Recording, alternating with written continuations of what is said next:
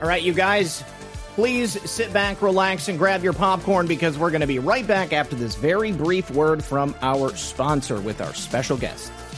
All right, welcome back to the show. Thank you so much for being here. Melindy over on Rumble says, please do a show or a topic uh, about Ammon Bundy running for governor in Idaho. The family are true American legends. Well, it should be, uh, uh, I guess, your lucky day because I did do a show with Ammon Bundy, and uh, he definitely talked about his race for the governor of Idaho. Definitely check it out. Just go through the uh, list of my shows over on Rumble. And uh, thank you once again to everybody who's on screen with me right now. I have uh, a couple of different people uh, who have never actually been on the show before, but these are both two incredible patriots, uh, esteemed colleagues of mine that I have wanted to do uh, some work with here for a very long time. First of all, Craig from Just Informed Talk. Craig, how are you, buddy? I was just told that the Zoom audio was muted for the people at home. Can you guys verify for me that you can hear the guests now? Can you somebody say something, say anything, and let's see if it's working? Blah blah blah blah blah blah blah blah blah. hey, you're muted, by the way. I figure, I gather you figured that. I don't think okay. I'm muted, but hey, I'm, I'm, not muted. Am I? I can hear myself. Can you hear okay. me? No, no, you guys were all muted. It was a setting through the through the thing. I think. Exactly. Yeah, gotcha. I think that. um Okay, so I think it should be working by now, but um, you know, there's always that like 30 second delay. Now they can hear you. Okay, cool. Great. Well, let me just say that everyone is happy to be here. I'm happy to have you, and uh, I'm glad that we were able to work through that uh, slight technical difficulty. Cris, I'd like to start with you because I know that uh, you don't have a lot of time tonight, and obviously, as lead counsel, there's only so much you can say. But uh, I'm just wondering if you can uh, maybe just give us kind of a, an overview of the case up until this point. We just had uh, a hearing that was held in, I believe, the Ninth Circuit Court of Appeals this past week. Uh, I covered it here on the program, but uh, you know, it'd be great to hear it from the horse's mouth. What can you say? Sure.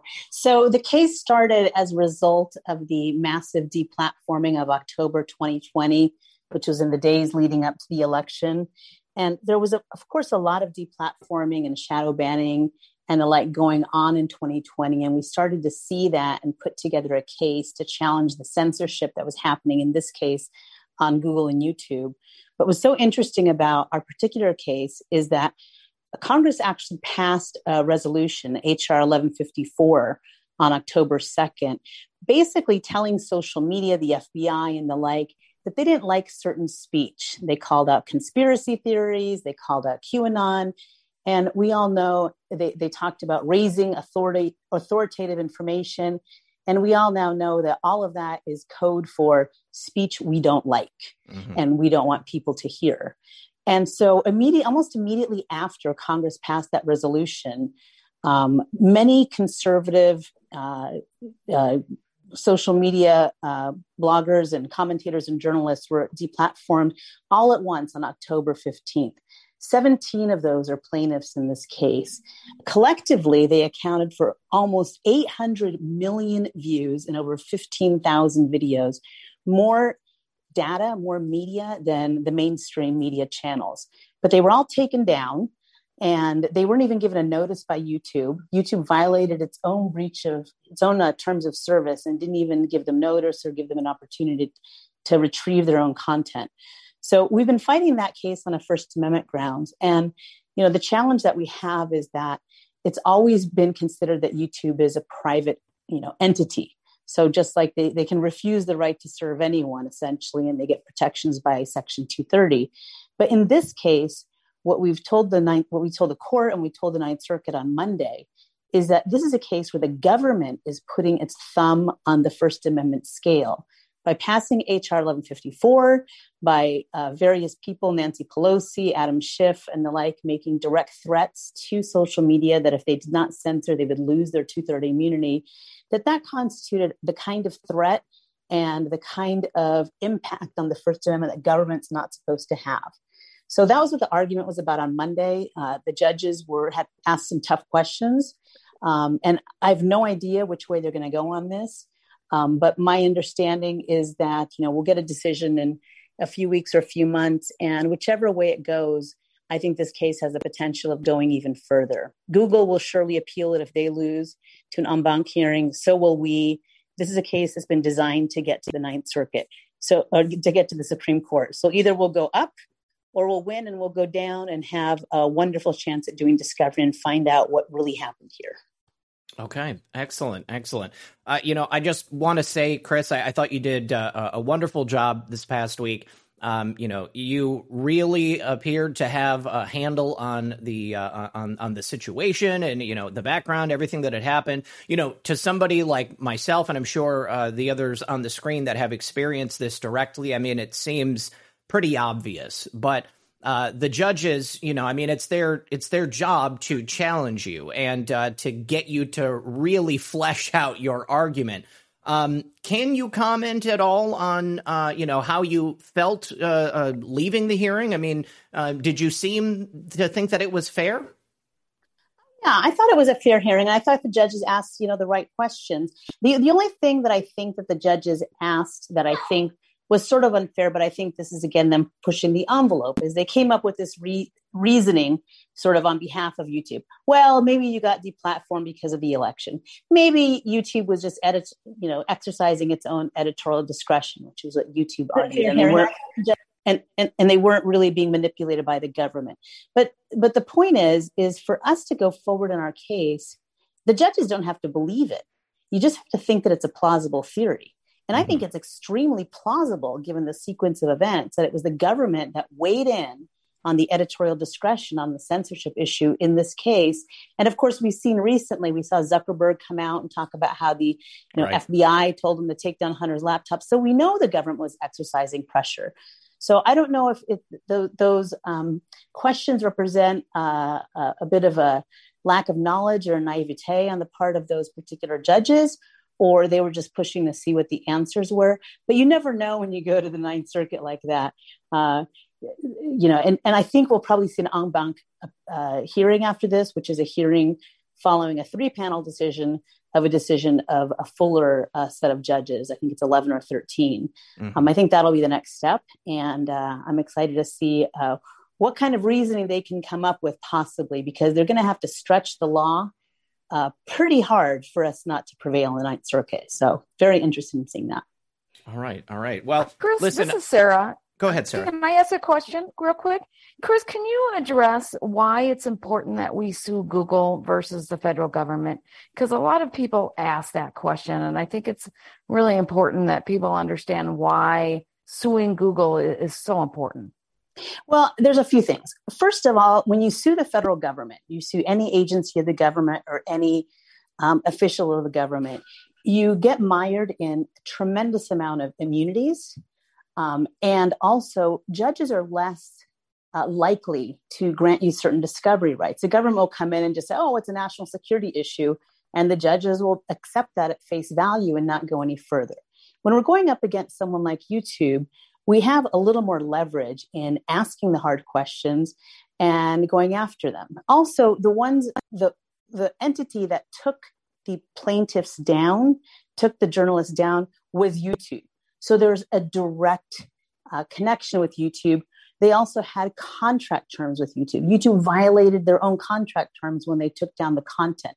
So we have a variety of claims against YouTube the First Amendment was the, the, the most direct hit against YouTube. Also, the case, even though this isn't going to happen in the Ninth Circuit, a lot of the cases that have failed before have alleged that YouTube, because, and, and social media in general, because we use the internet so much now, that they've essentially become the public square, the modern digital town square, the place where people go to debate.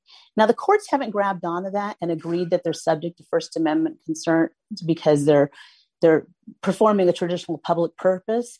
But I think that we may get there someday, either at the Supreme Court, which has signaled its interest in this particular issue. The Ninth Circuit has said, nope, YouTube, Google, social media, you know, not subject to the First Amendment, private entities. But there are some justices out there we can see in the Supreme Court in reading their opinions that they may well lean the other way. And with the composition of the Supreme Court now, I think we at least have a chance of the Supreme Court saying that all these cases, all these years, saying that YouTube is not subject to uh, censorship laws because they're private, that that may be pried open. Um, so we, we, need to keep that in the case. It's an important point. It's preserved for the Ninth Circuit. It's preserved for the for Supreme Court purposes, and there may be some action on that point. Um, so to answer your question shortly, Sarah, very tough to litigate against the federal government. They put up all kinds of barriers, and the plaintiffs have a lot of other claims also against YouTube. And YouTube is really the responsible party here. If they're kowtowing to the government, then they ought to answer for it. Yeah, I'd like know, to ask a question. Go ahead. Um, Um, HR 1145 uh, happened right before uh, Google went ahead and started banning all the accounts that were talking about the Hunter Biden laptop. And I was wondering what, if I could ask you about the timing of that and why it's suspect. Sure. On October 2nd, so the bill was introduced, the House, House resolution was introduced on September 25th, 2020. The House passed it on October 2nd, 2020. This, on October 2nd, 2020, that is the exact same day that Congress, a committee of Congress, issued a subpoena to the then CEO of Google to come testify before Congress. Understand that the power of subpoena from Congress is a weighty one. And the issue that he was called to testify on was exactly this responsibility of the uh, social media engine with respect to you know authoritative information vaccines elections and so forth so at the same time they're calling uh, google to the carpet in washington they're considering this uh, hr uh, and they passed HR 1154 on October 2nd. Uh, 15 days later, uh, these creators all get wiped off the internet. So the timing, it looks like it's a cause and effect, right? Because the language in HR 1154 was specifically targeted to conspiracy theories, QAnon, uh, things that didn't uh, give the correct, you know, correct in quotes. The Hunter Biden laptop. Yeah. Exactly, that kind of stuff. So if you look at the timeline, it, it looks, I mean, to any logical or reasonable person, um, and, and, look at this these creators, many of them had been up on YouTube for over 10 years. Mm-hmm. So you mean to tell me that they're up there for 10 years? No one bothers them. They're flourishing. They're making money for themselves, for YouTube, getting millions of views. October 2nd, the House calls out their speech. October 15th takes it down. And they want us to believe that YouTube just suddenly had an epiphany and exercised their editorial discretion. I don't believe it. I don't think it's plausible. Uh, I, I feel like it's willful ignorance to not draw that direct, direct line to it. Craig, go ahead. I just had one, you know, kind of an observation slash question. I don't know how much you can comment on this, Cris, but uh, it seemed to me as Judge that Judge Van Dyke, you know, in his kind of uh, what he was giving us from, uh, you know, examining your argument, kind of all but conceded the fact that they deleted us to affect the outcome of the 2020 election, you know, with that intent, explicit purpose. And it seemed to me as though he kind of uh, had the, I don't know, I, I guess it just felt like he was basically saying, he they did it. And it's like well what can we do about it? And i know your argument is we have to prove that the government basically forced them to do it.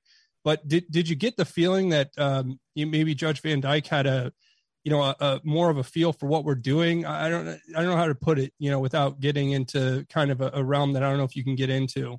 I, well, I got I that think, same impression too, yeah. and I thought that was interesting that he kind of intimated that, the, like you know, people generally think that that's exactly what happened.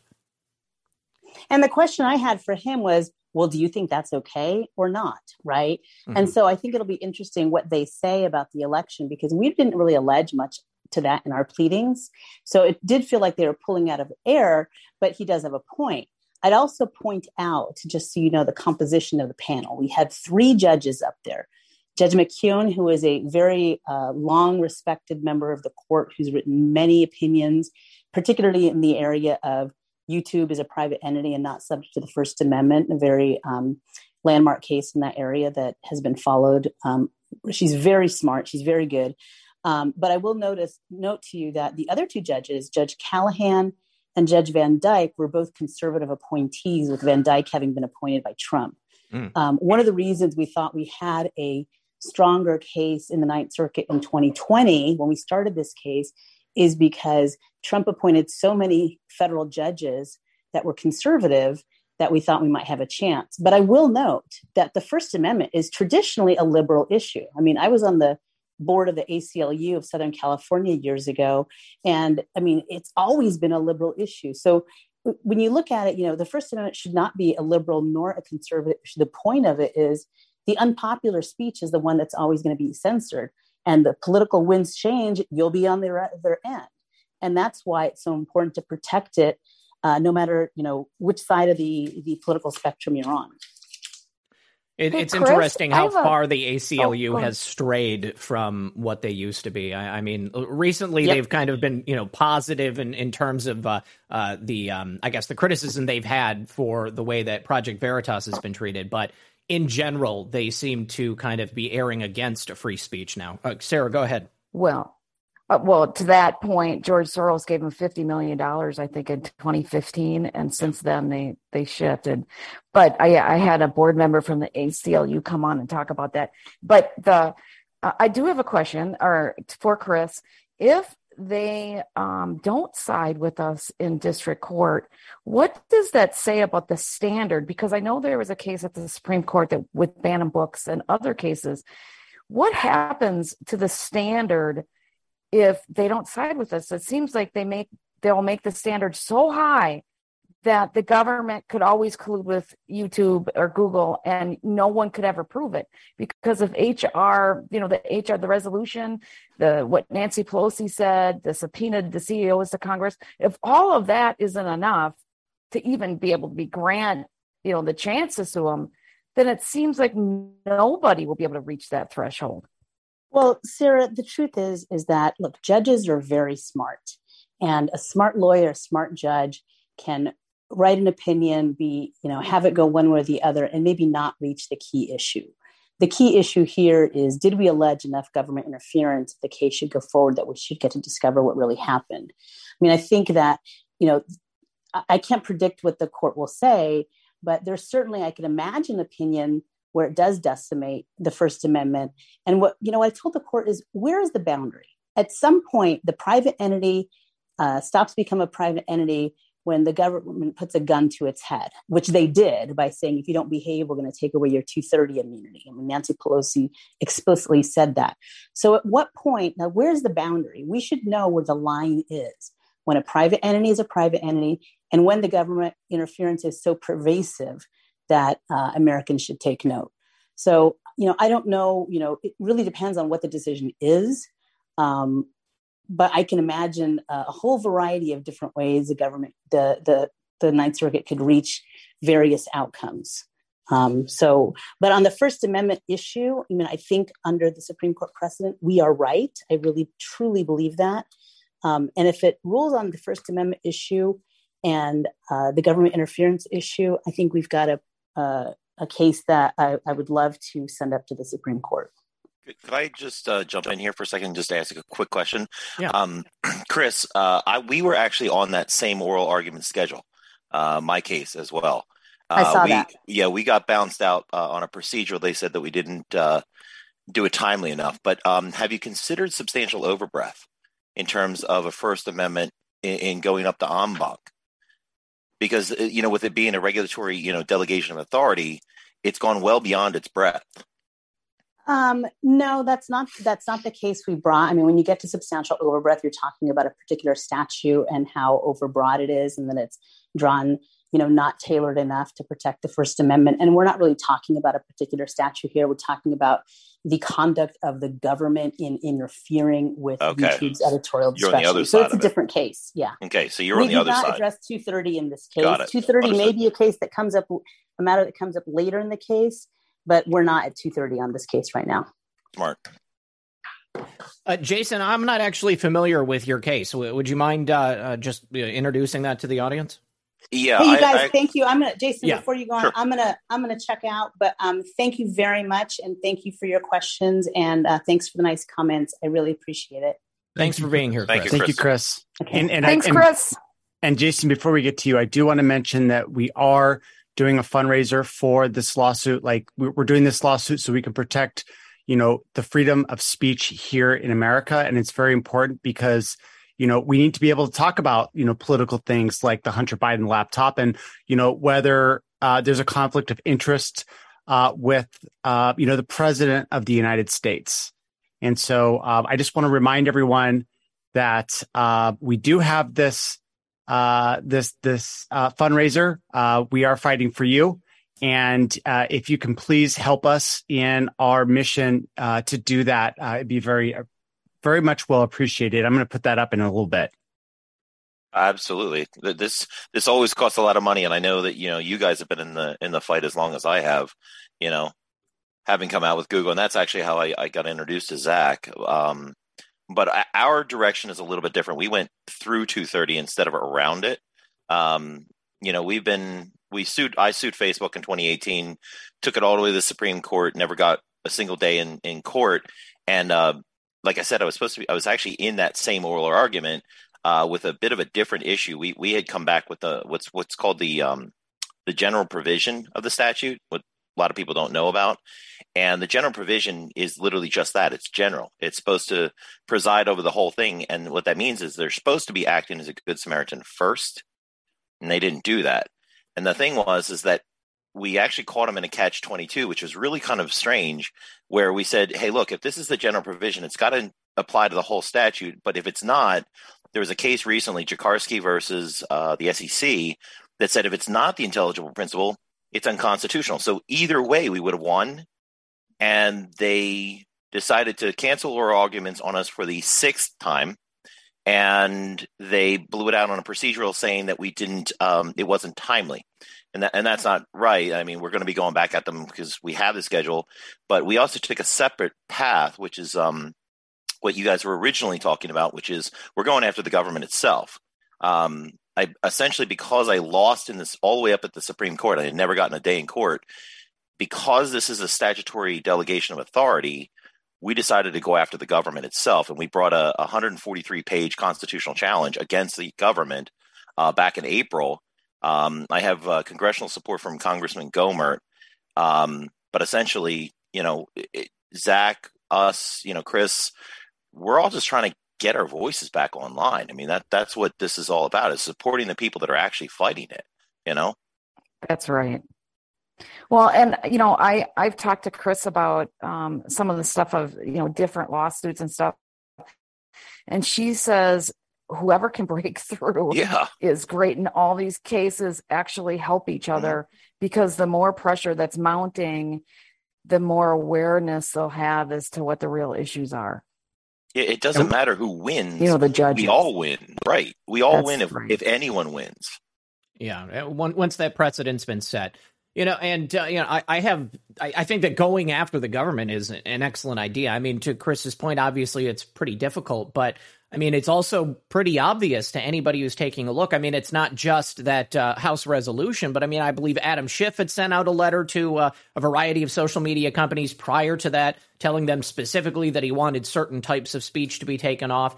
Obviously, Mark Zuckerberg's revelation that the FBI stopped over and said, by the way, suppress anything having to do with the Hunter Biden laptop. I mean, it's pretty clear when you take a look at the behavior of uh, certain individuals within the government and then even uh, entire agencies. I'm actually pretty excited about what's going to come out of this Missouri lawsuit uh, with Dr. Fauci and uh, and a whole host of federal agencies and executives getting deposed and uh, and and getting discovery on their personal uh, emails and communications.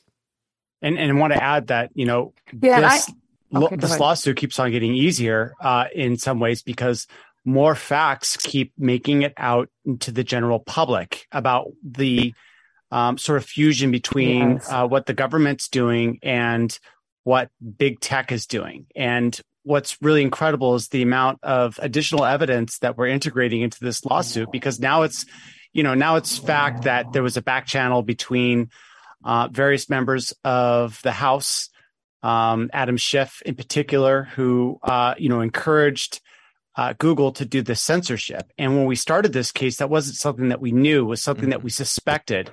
But now that it's coming to light, you know, one of the questions I have is what are we going to discover, you know, in the next few months about the collusion between the state and big tech?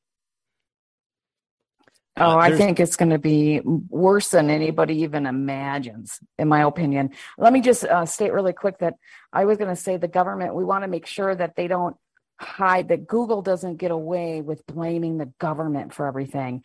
And that's the only concern I have is that you have to go over after Google too and they don't do some kind of whitewash where the Google the the government's at fault in this situation, but then Google stays intact and then they can still work their agendas with other big players. That can't happen. So I think it's great that we're going after them from all different angles. But whatever happens, we that can't happen. Otherwise, all we did is you know sweep it under the rug, and we paid it, being the taxpayers. No, you're absolutely right because at this point, Google has, or YouTube rather, has changed their terms and conditions. And so, based upon probably what they have in place today, what they did to us back in October of 2020 wouldn't have been against the rules, wouldn't have been against their, their own terms and conditions. Uh, but yeah, they have to pay the price for what they've done to us. I mean, there's a whole host of other things that we don't even address, you know, like uh, tortious interference, you know, the taking our ability to, to make a living, uh, our ability to uh, continue to run our businesses. You know, this is something that I, I wanted to ask you guys about uh, individually as well well. I mean, uh, th- this was devastating to me financially. This was devastating to me in terms of being able to reach my audience, to be able to, you know, even have the the psychological wherewithal to continue. I mean, when I looked at my YouTube channel on October 15th, as I was getting my stream ready for a live appearance I was making that day in another city in another state, to see my channel wiped off the face of the earth and, you know, 800 plus videos just gone in an instant you know that really affected me. And it was like i had to do, i had to take everything inside of myself to continue moving forward you know knowing that the election was just 2 weeks away. Craig i mean if you can comment on on the personal cost to you i'd really like to hear about it. Well the personal cost is is huge. The toll was amazingly large. I had um, massive problems after my channel went down financially uh, mental health physical health uh, a lot of big problems for me in my life. But, you know, by the grace of God, I got through it. But I'll tell you this I mean, the damages that I suffered through all of this were, you know, just immense. I mean, you can't imagine what it's like. I had actually been in uh, South Florida. I was at Miami at the American Priority Conference when I uh, received uh, basically where I was on my way to it. And, uh, you know, when I found out my channel was taken off, this was two weeks before the election. You know, the, the the things that you go through when you lose your channel like that and your audience, especially when you built that into a career, it's almost indescribable. Because a lot of people be like, "It's not a big deal. You just you lost your channel. Like get, get over it. You know, you'll you'll make it up." But no, it's it's huge and it takes a huge effect on you. And at the end of the day, what I went through on a personal level was I was in the middle of making an HBO documentary with a friend of mine. We had been putting it together for uh, years, three years. I'd been working on it, and it was uh, not going to be launched until March or May of that year or of the next year. So I was kind of sitting there think, or I think it was May of that year, but either way, I was sitting there thinking to myself, you know, this is just, uh, what am I going to do? You know, how am I going to support my family? How am I going to pay my bills? How am I going to get the, and it all just came to this culmination where I had to like step away for a year. Um, I didn't, I wasn't able to make content for about a year where I just, I literally couldn't do anything. I mean, I was, I was in such a bad place mentally, physically, and it cost me a huge amount of my audience. You know, you guys like you, Zach, I know kept going, you know, hard. You uh, kept fighting through it, but some of us, you know, we had already been doing it for years, and it just it, it was kind of like the straw that broke the camel's back for me, and it put me in a terrible place. It, it knocked me off my feet. And it took me about a year, but with God's grace, I was able to get my health order, my mental health in order, and uh, get back on the horse, as it were. And now I'm struggling to rebuild that audience I once right. had. You know, it was one point I could, I could get 50,000 views, you know, an episode, 100,000, 200,000, easy. It wasn't yep. even like that was like a daily episode for me. And now I'm, I'm you know, lucky to get 10,000, 20,000, 30,000 views on an episode.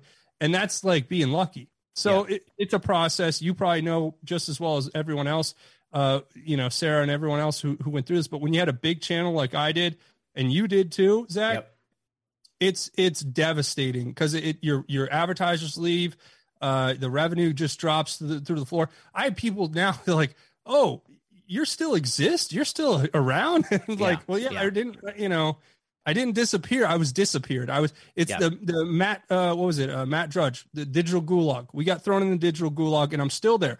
Banned on Twitter, banned on Facebook, banned on uh, uh, YouTube, banned on Indeed.com, banned me. Ma- Mailchimp banned me. Oh, yeah. I've been banned on so many platforms.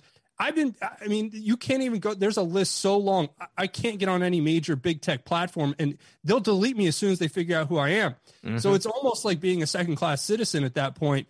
uh, digitally at least, and then you have to rebuild. And if you want to keep your career in this particular focus, which is you know online digital content creation, it's almost impossible. But like I say, by the grace of God, His grace is greater. I'm able to persevere and go through and, and get to where I am now, which is just back to barely making a fraction of what I made uh, previously. I probably lost 80% of my income and I'm still struggling to get that 20%, you know, that I can uh, for now.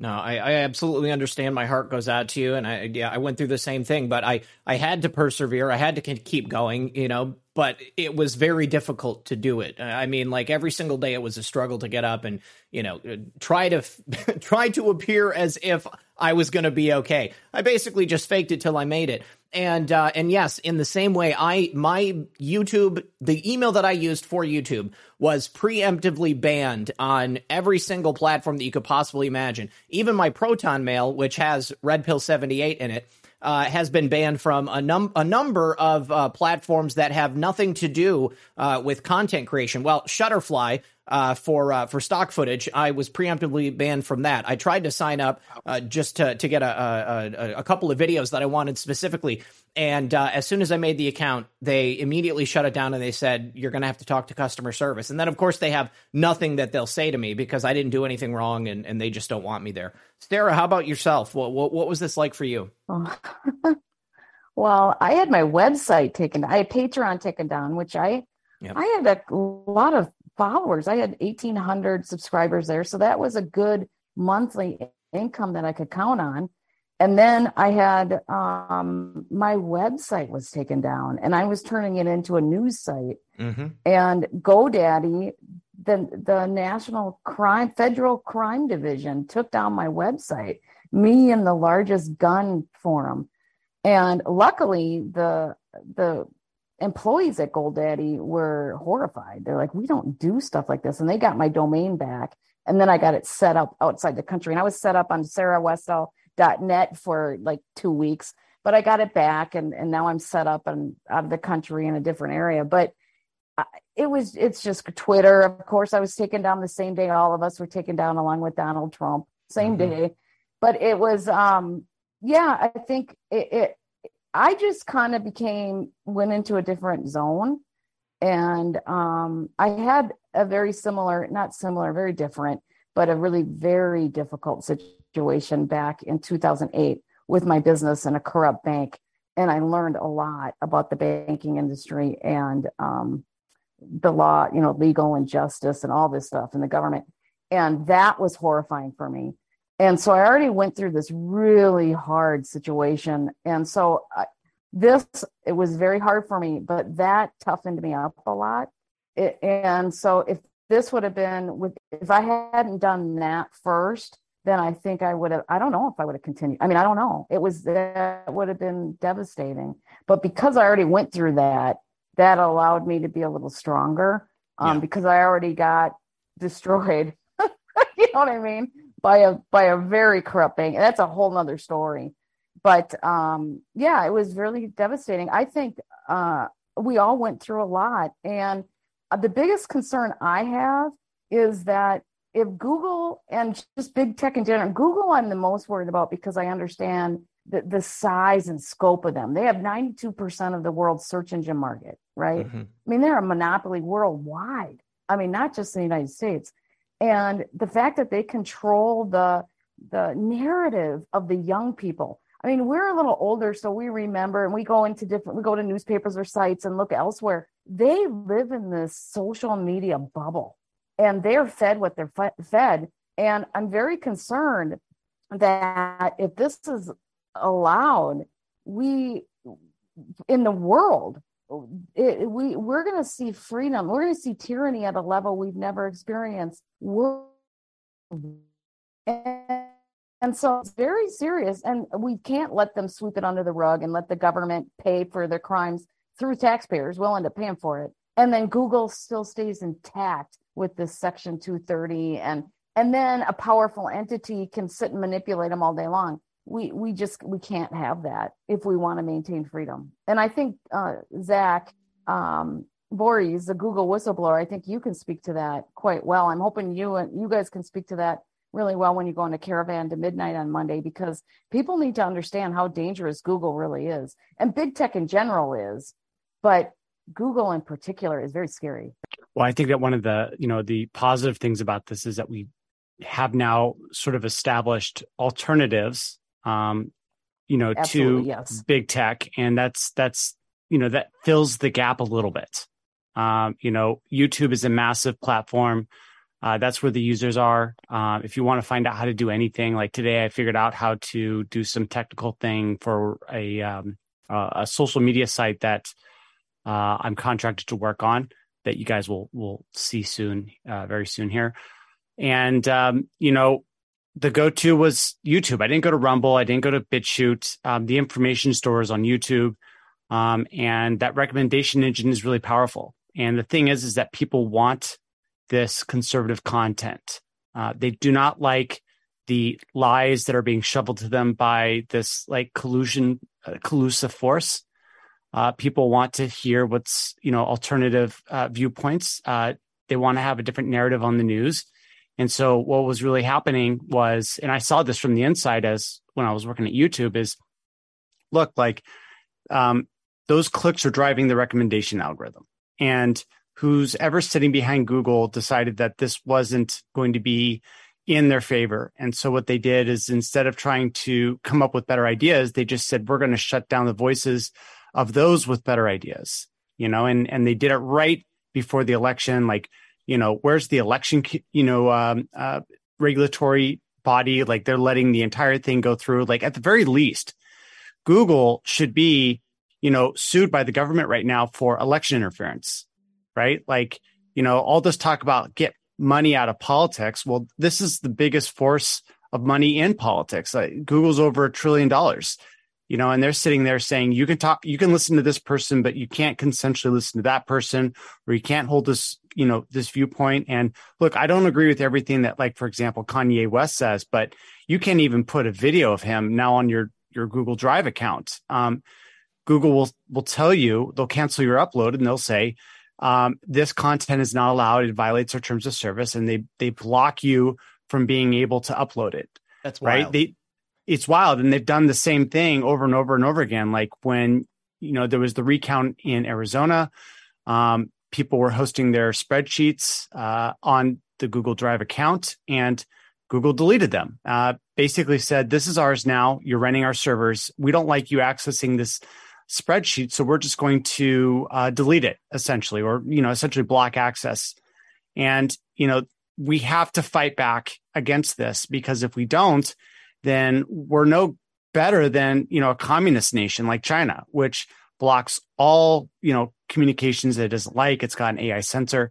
And that's essentially where we're at right now is that we have an AI censorship regime that's, you know, been built into the infrastructure and it's censoring you uh, based upon criteria that literally changes overnight. Like the 4 a.m. talking points go out to the mainstream media, uh, they change the narrative, and then Google, uh, you know, modifies the rankings of all the search results on YouTube and Google Search and Google News to reflect that bias. Which is the reason why you know I got together, um, you know, with these content creators and launched this campaign, which was originally called Punch Google, but now Sarah Westall has taken over fundraising and she's done a fantastic job with that, um, which is uh, right here at the GiveSendGo slash defendingfreedom.com. Check it out. Um, it's got a lot of the content that, you know, uh, from this case that we're posting here. Um, and, uh, and a lot of people are coming out and saying, I want to contribute to this, right? $57,000 already. That's incredible. That's an incredible number. And I want to, you know, give a hand to Sarah um, I have been talking for a little bit longer, but I will say uh, that, you know, do we have any time, Zach, to uh, show some of these clips of the trial? Because um, it's the, the trial is was pretty amazing. Like I was pretty much glued to, you know, all the arguments. Um, I thought Cris Armenta, you know, delivered an incredibly strong case and the judges were, you know, exploring, you know, the relationship between, you know, what the government, uh, what government officials, you know, and their private communications with with these big tech, you know, with Google in particular, and uh, the censor censorship regime that followed. So I, would like to show some clips from that. uh, and then you know get your commentary, Zach, get your commentary, Greg, Sarah, Jason, um, on you know what some of this stuff means because there's a lot of a lot of things here that uh, you know just to be honest go over my head. Yeah, that's that's totally fine. I think that that's uh, uh, very valuable. I I streamed the proceedings the other day, and I gave my thoughts on a lot of the what the judges had to say in the interaction. So I would love to get uh, uh the thoughts from the other panelists. But please go ahead, uh, cue it up. Can, can I, right. Well, I just want to interject real quick, if I could. Um, that you know, we, we knew that it was going downhill. I mean, before all this happened, do you guys remember when uh, you couldn't say Eric Ciaramella? Oh yes, yeah. Do you remember that? I remember that. That's when I knew that this was all going south. Was when I had a video pulled because I said that guy's name, yep. and you know what these these hearings not it's not a trial zach it's hearings but or a hearing to, to hear the the argument but um what this essentially shows, which I'm sure you'll show, is that, you know, like I said, Judge Van Dyke on the right there, the male judge of this three panel judge uh, board, he essentially just validates the the claim that that we've made from day one, which is that they did this to fix the election. We knew it, they knew it, uh, the judges know it. They're essentially telling us in these uh, uh hearings, in no uncertain terms, what are you going to do about it? And I really think that's the point that we need to like if we're going to take anything away from this these judges are saying yeah they did it. So what? You don't have any case against us and or against them because they're a private entity and they can do this. And i think that's something that cannot be stressed uh, any more than i could here uh, to say that you know that was my ultimate takeaway. Although i do have hope for our case and i do think we have standing and i do think we have uh, a case to be made and we we will win. Um, I just think that the judges are kind of, you know, in the way they play the devil's advocate saying, well, what are you going to do about it? And I think that, you know, let's watch these, these clips and, and, but I knew at that point with Eric Ciaramella where it was headed. And, and I knew that our channels were doomed from that moment. And, uh, I'm not surprised where we're, we are where we're at now. Okay, Zach, what is the My uh, ninth first grader clip? Is studying Fahrenheit 451 in English. So I thought I would start with that, which is the case in which Ray Bradbury wrote of a dystopian society in which firemen, instead of putting out fires, they burned books and sometimes the people along with them in the interest of creating conformity and squelching independent thought. In this case, YouTube is the book burner.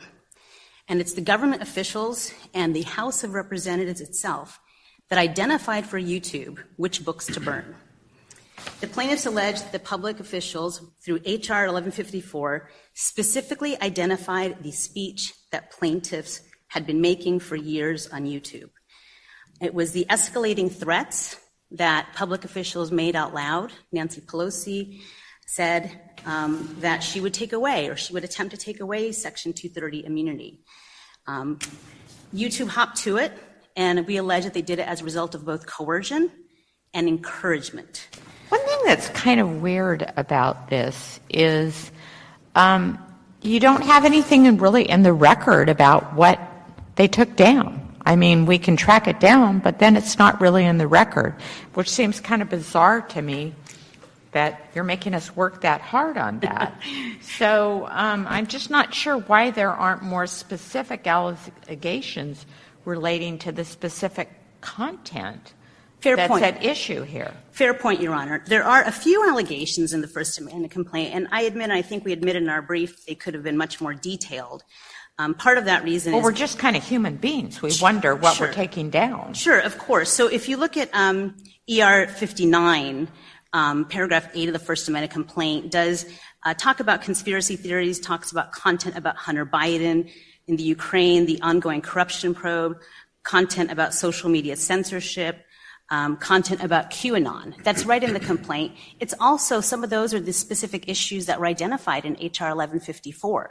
So there's a direct link between what the House of Representatives identified, what the plaintiff's content was, and then curiously, exactly what YouTube put in their blog on October 15th.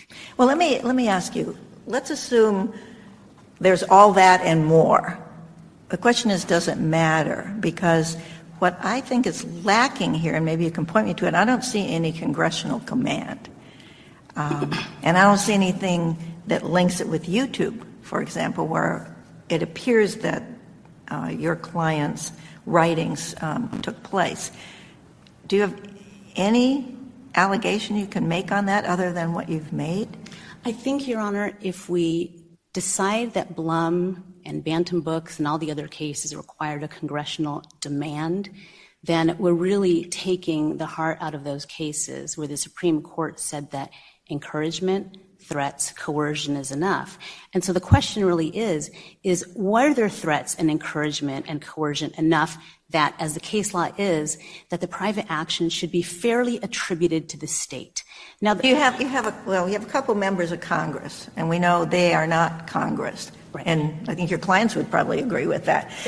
yes, of course. So you have a couple of people who um, have made statements that can't be a compulsion, can it? No, it can't. And we saw that in. Uh, so, so what, what else is there then? Let me explain where the line, where I think the line should be, because right. I think it's very important to identify that line, if not in this case, perhaps if the case comes back.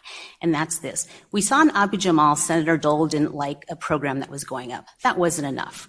We saw in a case, uh, Elizabeth Warren criticized uh, Amazon book. That's not enough, because after all, the legislators do have their own First Amendment rights to say what they think. You know, we see that a lot, and that's absolutely fair game. But, but what is your best case? When you have an S. Bantam Books, 1963. In Bantam Books, a New Jersey commission identified what publications it didn't like, and the publishers decided to um, stop circulating those books. And they did that because they were afraid of some unspecified action that could befall them. It wasn't a mandate. It wasn't, they weren't threatened with anything specific. In this case, by the way, YouTube was threatened with something very specific. They were threatened with the takeaway of the lifeblood of their business, which was the repeal of 230. Now that alone is. Okay. So, um, you know, I guess this is a question uh, for you, Jason. What is Bantam Books and how does it apply to this case that uh, that we're doing right now? I, will be honest; I'm not familiar with Bantam books. Um, I, I, you know, I, I have a take on what what they're saying there. Um, the, the, you know, they were talking about the line. excuse me. They're they're looking for an arbitrary line to to say where is it coercion and where is it not coercion and we look at it a little bit differently. Obviously we're you know we're running concurrent cases. We look at it from the standpoint that the line actually exists and and the coercion exists in the statute itself at the beginning.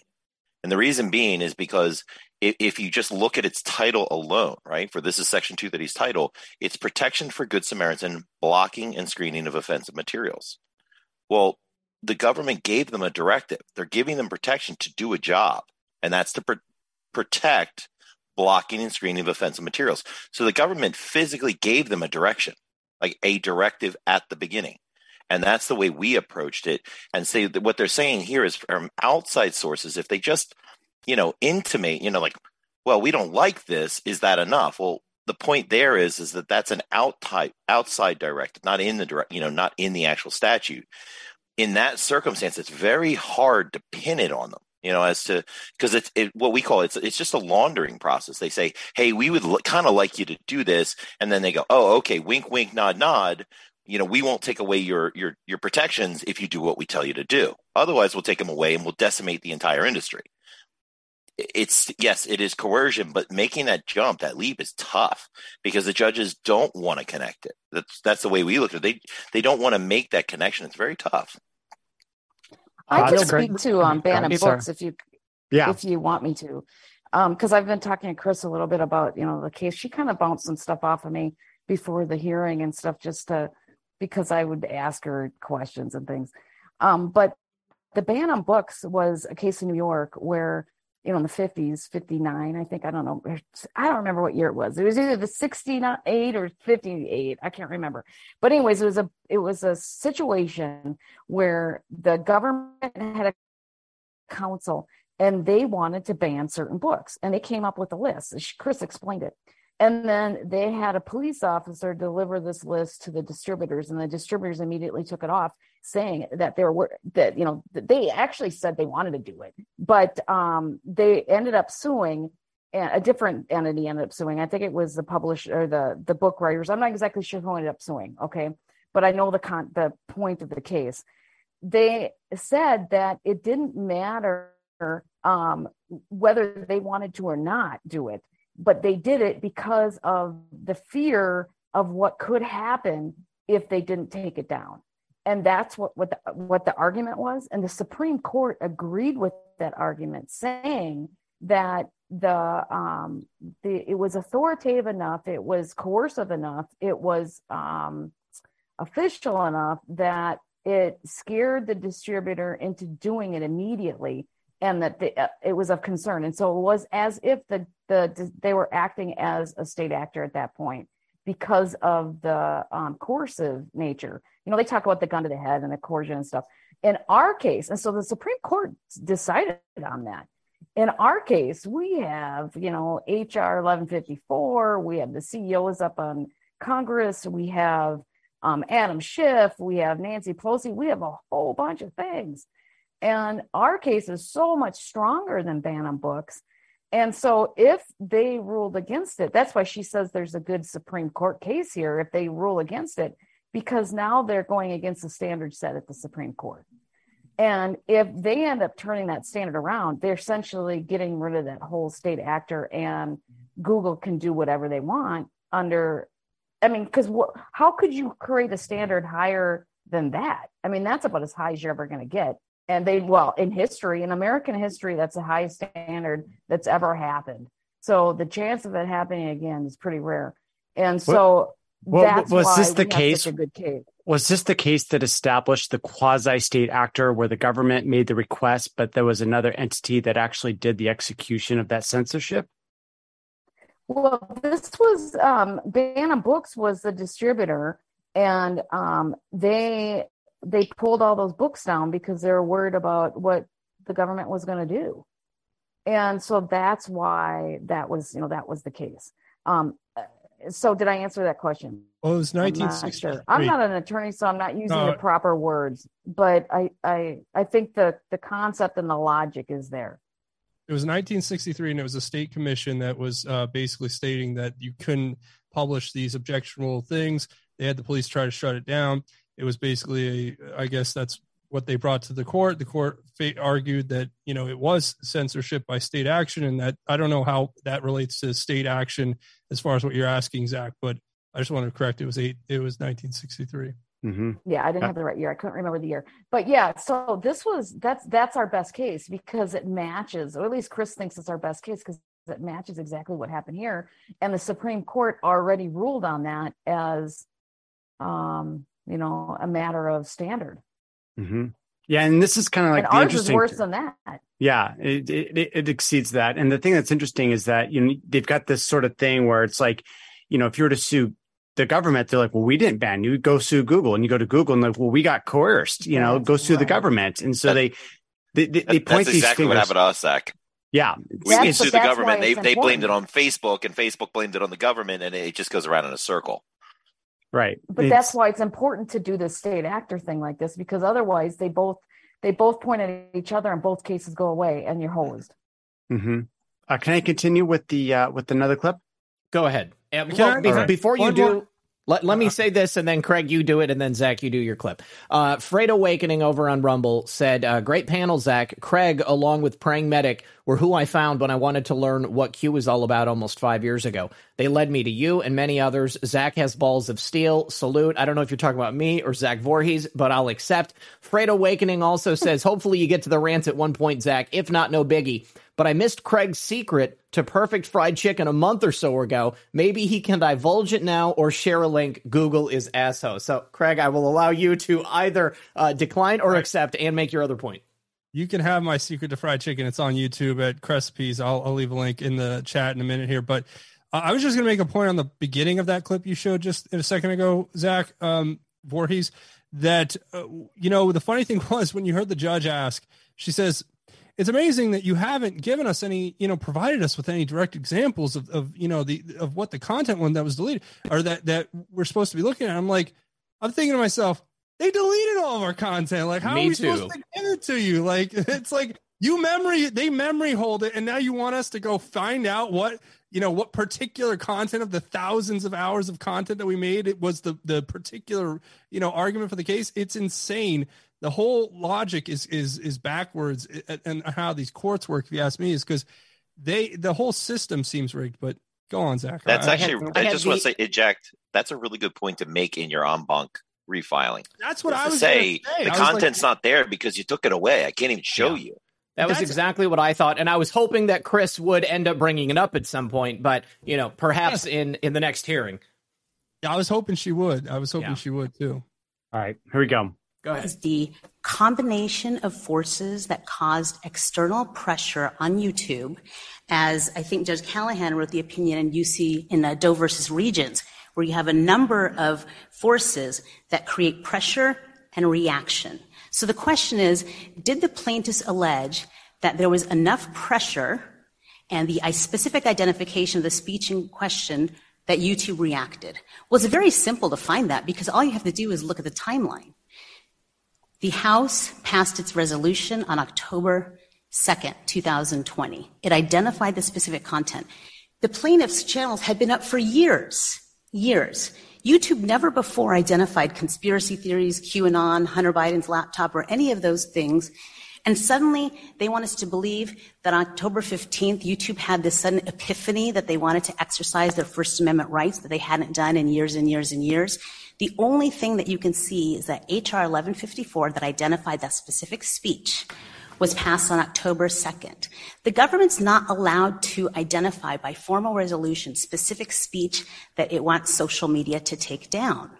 I mean, this wouldn't matter if it was a private library or if it's social media. The point is the government, in a formal way, which has been followed up, by the way, by written threats, not only audible threats, but also a writing and an admission by YouTube that it was acting on the censorship issue in partnership in but, partnership. Okay. okay, so reactions. What do you guys think about that? Like, you guys got censored. I mean, now in retrospect, it was very clear. Yeah, it all happened when the Hunter Biden laptop uh, story broke, and you guys were all over that immediately. And boom, it was just like every single one of your channels was taken down. Mm-hmm. Yeah. Yeah, and you know, even before the YouTube deletion, I mean, there was a series of progressive deletions. I mean, Sarah mentioned uh, Patreon, uh, PayPal, Cash App, uh, you know, and then just shortly after getting deleted from YouTube, I got deleted from Twitter, like you know, less than two weeks later, before the election as well. Uh, so, I mean, it it seems pretty pretty clear that there is a direct correlation between that additional pressure that was put from the government onto YouTube to suddenly have this shut down. And I think it becomes even clearer when you have the Federal Bureau of Investigation visiting Facebook and saying to them, hey, guess what, guys? We don't want this getting out. Are we to believe that Facebook was the only social media company that the FBI paid a visit to? I highly doubt it. And I would imagine that you're going to find a record of them also visiting Twitter and a record of them also visiting YouTube and probably any number of other social media companies. Well, and and I think also you got to remember they had a target on her back uh, sure. for the whole time, and uh, they were looking for any reason. It wouldn't have mattered. It could have been like, oh, we sneezed, and oh yeah, you're gone. But mm-hmm. they chose to do it because I, I believe wholeheartedly that um, we were talking about Susan Wojcicki and Sergey Brin and their incestuous relationship and how they're all interconnected and uh, in their relationships and uh, how you know Google and 23andMe are connected. And did anybody know that mm-hmm. before we started digging on those things? And did people realize that they're harvesting your DNA and then is connecting it to your social profiles? And did they know that you know Facebook was LifeLog and that you know the CIA basically handed this program to Mark Zuckerberg to run with? And uh, did did they know any of these things before we started reporting on them? And the and the answer to that is probably no. Right. And then once you realize that, then you realize very quickly that it wasn't just Hunter Biden's laptop; they were just looking for an excuse to get rid of us. And HR 11, whatever it was, the one that Nancy Pelosi and then put out, was just the convenient excuse that they were looking for. But it was coercion because if you look at it, the government was saying, if you don't get rid of these people, we're going to start, you know, changing your protections, right? We're going to have to take a hard look at your protections, you know, your Section 230 protection, which I don't know how they still qualify for receiving anyway, because they've become publishers and editors in the way that they, you know, curate content on their platform and just the fact that when you go to search on Google and you get the same results on every page for the first like 100 page or 200 pages and you realize the internet's dead. It's not the Wild West it once was. It's some, you know, sh- shallow, hollow uh, uh, you know, shell of what it once was, which was you could go online, you could find information that you wouldn't re- otherwise be able to access in other places, especially from the mainstream media. And when we broke the system, I remember when I started, I was, I was, I was beating CNN like a drum on a mm-hmm. regular basis with my one channel. One episode of my channel would knock. I mean, I wouldn't beat CNN in aggregate, but there wasn't a show on CNN that could compete with me numbers wise mm-hmm. until mm-hmm. they started manipulating the algorithms, until they started deplatforming and, de- and, and putting us in these uh you know uh, they wouldn't suggest our content and they wouldn't promote our content and then they took us out of the carousel and then they took us demonetized us until all that stuff started happening i mean me and and zach i know you were doing great too because mm-hmm. you were mm-hmm. like you were moving quick, man. I remember every time I look at your channel, you'd have like 10,000 more subscribers. Be like, who is this guy? And then I started watching. I'm like, this guy's pretty good. Like he's, I better step, my game up. This guy's coming for me, right? He's Thank gonna like overpass me. And you eventually did. God bless you. Mm-hmm. And it's like, you know, they had it out for us because we were doing stuff that they were scared of. I remember I when my channel first started, you know what I was researching back in 2017 and 2016 even I was I was researching Hunter Biden, Burisma Capital, uh, Devon Archer. Those were the things that I was researching and I was making videos about and putting uh, you know deep dives into. And it's like, well, then it makes sense in 2023 years later why, as soon as Hunter Biden gets out, you got to disappear the people who know where the bodies are buried, right? Because we're going to be able to expose all this stuff. So, I, you know, that's the way I look at it. You're absolutely right. Jason, did Jason, didn't you have millions and millions of followers, something like that? Yeah, so we were kind of like the OG uh, group. Um, I got into it in like 2010, and uh, I remember doing an accounting of of my my uh, Facebook, you know, fans. We were at 16.8 million in 2012 we we could actually change national trends, um, and I did in, in, a couple circumstances. And uh, it, it's funny because you guys were talking about that, and, and, I can give, you know, your viewers. I don't know if uh, I can't really. I don't have it on my screen, but I have it on my cell phone. But I'm going to see if I if you can see this. That is what it looks like when everything shuts off. Oh, yeah. And what that represents is is that second number up That's is ugly. That's forty thousand likes a day I was gaining. Instantaneously, it just shut off. Wow. I went from making 300 grand a month to making six over overnight. It dropped to four after that, and basically, there's nothing I could do about it. Wow. And um, it wasn't until 2018, it was, uh, oh, excuse me, 16.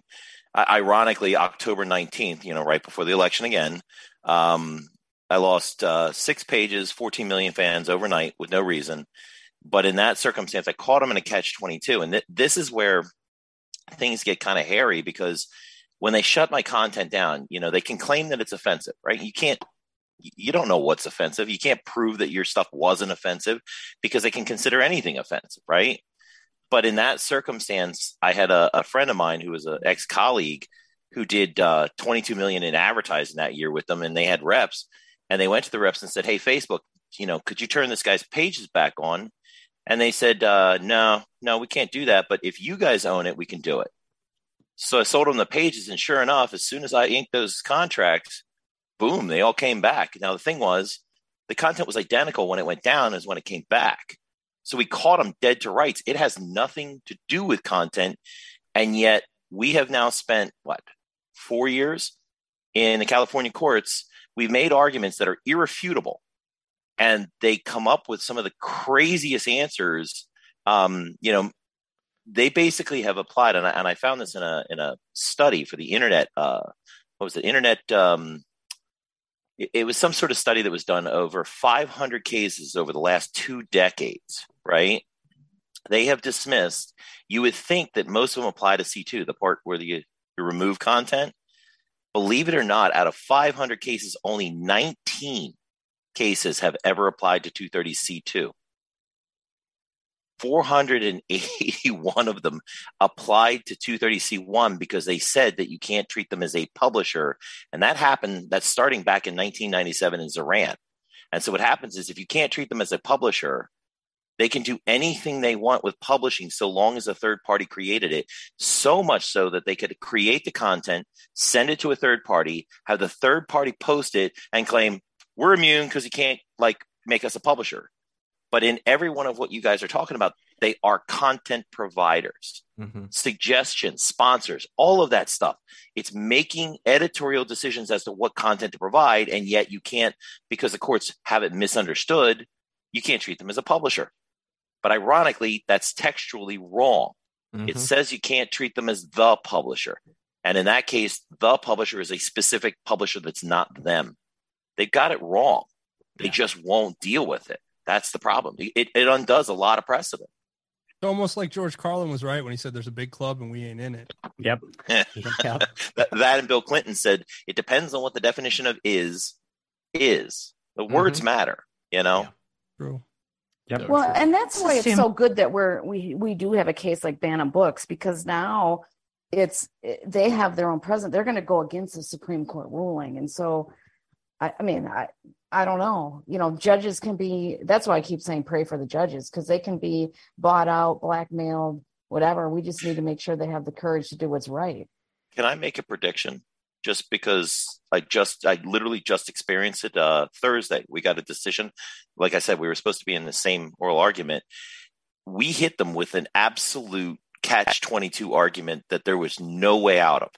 And like I said, it, the Good Samaritan provision either had to apply to the whole statute or it was unconstitutional if it wasn't the Good Samaritan general provision.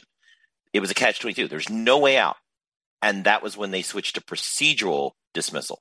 They said, nope, you, you screwed up, you're out. Wow. It's because they couldn't argue it. That's how it goes. So yeah, we we may actually we may reply to them, but you know, just like you guys, man, I don't care who wins this thing. All I want it done is fixed. But yeah, we you know, a lot of us are heading towards the Supreme Court because that's I think that's the only place it can be fixed. Well, and I keep kind of reminding myself, we started all this in October of 2020, just us in our case, for particularly speaking and it's almost like they're trying to run out the clock and then they're like okay well if you can't afford to play this game then you're not going to have a chance especially because it's like how are we going to afford it if we have to sit here for years and years and years with lawyers and lawyers and lawyers going to court case after court hearing after hearing after hearing then appeal after appeal it is like they're running out the clock and uh, so they'll just keep mm-hmm. changing the game up on us as we go. It's what it feels like. It's a war of attrition. They they were they want to run me out. They want to run you guys out. And that's why like everybody listen right now seriously if you guys want us to fix this like this is who you donate to. Like because zach and, and these guys you know sarah and craig and we're actually doing the real fight you know they need your help that's why you need to donate to them because this is a war of attrition right? Yeah, Everyone, everyone's like, they're like, what can I do to help? And it's just like, we're, we're doing the work. Uh, you know, we're doing the legwork. Uh, Sarah's, you know, been taking the torch and moving forward with this. Um, and, you know, we're going to make sure that the freedom of speech is not just, you know, some obscure thing in the, um, Constitution. It's something that actually protects you so that we can have a free and fair society, not only for ourselves, but also for our children and generations to come. Uh, I tell people, that's right. Uh, I was just real quick. Uh, I tell people the freedom of speech, Zach, doesn't yeah. end where the internet begins. It goes all right. the way through. Like that's why this is so important. Yep, absolutely. And I'm going to play this video. We're going to see the the, the tail end of this um, of this uh, arguments by Cris Armenta in but, partnership. Okay, but let's assume that what everything that you say is enough for state action. Doesn't that just create a situation where you can hold the government responsible, not necessarily the private actor? Because you're, it, it seems to me that you're alleging that, and if we agreed with you on that, then that would bring the government in. But I don't see any case out there. It seems to me you're asking us to push it even a step further and say, therefore, then the private actor is responsible. Uh, and we are asking that, Your Honor, and that's because but is, there is, is that a step further than am I Am I missing something? That is a step, but it's not further than the existing law. So in the cases that we cite in our brief, Collins versus Woman Care, Brunette versus Humane Society, and even in the courts, the court said, this court, the Ninth Circuit, that when the private actors essentially act as agents of the state or do the state's bidding, as we contend they've done here, their conduct is transformed into that of the state and they can be held responsible. Yeah. So, um, you know, as she said right there, you know, that Google's acting as a quasi state actor. And that's the part where they're overstepping their boundaries and getting into a situation where, uh, you know, essentially the government is regulating speech. And, you know, obviously they're, they're doing this, you know, well, shouldn't Google be the one that you're suing? And, you know, the question, the answer to that is no, you know, Google's the one that banned all you guys. Um, and, you know, this is the entity that we need to face head on. Um, and you know get this changed. Uh, what are your guys' thoughts? I agree. We should go after Google just because, you know, like you said earlier, it's like they're just going to keep pointing the finger at each other. So it doesn't really matter, you know, one way or the other, except for the fact that Google is really the bad guy in all of this. Uh, as much as I want to, you know, be upset at the government for what they've done, the government's going to do what they're going to do, and they have a, a much um, higher degree of probability that they will get away with it uh, but if we allow corporations to become the government, like it's starting to slowly creep into every single day, then we're all screwed. And that's why I think it's important to have this individual accountability be on the corporation and their decision making because these algorithms need to be exposed. We have to have discovery. We have to get to the bottom of how they rig this stuff because if we don't, they're just going to keep doing it and uh, it's only going to get worse until all you see is Mr. Beast videos, and you know you're never going to be able to freaking have a conversation about anything because you know you're just going to be inundated with all this garbage and nonsense that doesn't mean anything. It doesn't uh, affect change societally, and except for the change that they want to see, which is us, you know, slogged in front of a computer, you know, uh, slurping McDonald's McFlurries while we, you know, slowly die of diabetes and cancer. So I think you know there's some something to be said for this fight that has to be, you know, put forth for the people to see. There has to be transparency. Sunlight's best disinfectant. Expose these people. They're all incestuous relationships. Trust me. If you look at Sergey Brin, Susan Wojcicki, her sister. Who was she married to? Oh, was it Sergey mm-hmm. Brin? Oh, let's let's go look behind the curtain at these little families that seem to run the whole world, and they convince us that we should be hating each other because of the you know color of our skin and the you know whatever it is. So I I I'm totally against that. I'm a Christian, obviously. I, I I'm all for Christ and God and putting that back in the equation, and then after that, we have to expose the the evil that is uh, on this world. It's like a cancer. You got to take it out. Yep. Very My it's kind of an odd result, right? Because it, under your theory, Google really, really doesn't want to do this, but they just feel compelled to do it because of the government. So now we're going to, you know, add insult to injury and punish Google because the government made them, you know, tier, under your theory. Under, and I, it just seems like an odd result. It seems like you would punish the government for for forcing Google to do something, not punish Google for being forced. I, I, see what you're saying, Your Honor, um, but I would say that Um, that's not necessarily the conclusion. We've pled it in the alternative because until we look under the hood on this, I don't know. Were they acting in partnership, as Susan so that, so tweeted? let me get at that for a second, because that's what I think. I mean, that's what you actually think, and that's what a lot of people think. Is that Google actually wants to take this stuff down, right? Is that Google, you know, you know, I suppose best case for you, Google's taking this stuff. You know, Google's thankful for the government asking them to do it, so they can kind of have a little bit of a reason to do it. But if Google wants to take this down, you have a plausibility standard at motion at the motion to dismiss stage, right, under Iqbal and Twombly. So why is it not equally plausible? That, I mean, we have other cases that are challenging. You know, it's, it's national news that, that these folks like Google and and Facebook that they are deplatforming, as you know, deplatforming conservatives. So I mean, why is it not equally or more plausible that Google just wants to take these folks down and wants to do it just before, you know, you say, well, the timing's suspect here. But it's not suspect. It's right before the election. Well, it's right before the election, and it's right after the passage of H.R. 1154 that specifically yes. called out that specific kind of speech. So I don't think it's plausible, even though that's not a defense that was in the pleadings. And again, we have to go. But if that is what Google and these other platforms are doing, I think a lot of people would agree with you that's problematic. Yes. But is the fix this, or is the fix some regulations that stop them from stomping on people? Well, I think and and regulating content. Until we know the answer, we really have very little for anyone to go ahead and pass a regulation. We all. So See, th- this um, is the thing. It, it, there is all of this like circular logic that they have. You know, like oh, you know, why isn't it this or shouldn't it be this? But there is no precedent because they don't allow us to to create any. Everything gets kicked out. Nobody wants to deal with any of the underlying issues, and everybody just keeps passing the buck. You know, I don't think that it's mutually exclusive. Let perhaps Google decided that they wanted to delete certain types of content, or that the government decided that they wanted to put pressure on them to do so, or that there are some behind the scenes relationships going on. I mean, it's all happening at the exact same time, and it's just a perfect storm, a confluence of events that allowed for them to do what they wanted to do to support the type of speech they wanted to support and for the government to control the speech that was allowed on the internet. Agreed. so let's create the precedent. Yeah, the- allow it. Well, but but we do have the president with the uh, precedent with the Bantam Books and other things, and I think it's the the the good point that Jason said. Freedom of speech doesn't end when you go online. Mm-hmm. There isn't like this artificial line that freedom of speech stops. Those that same case law should apply.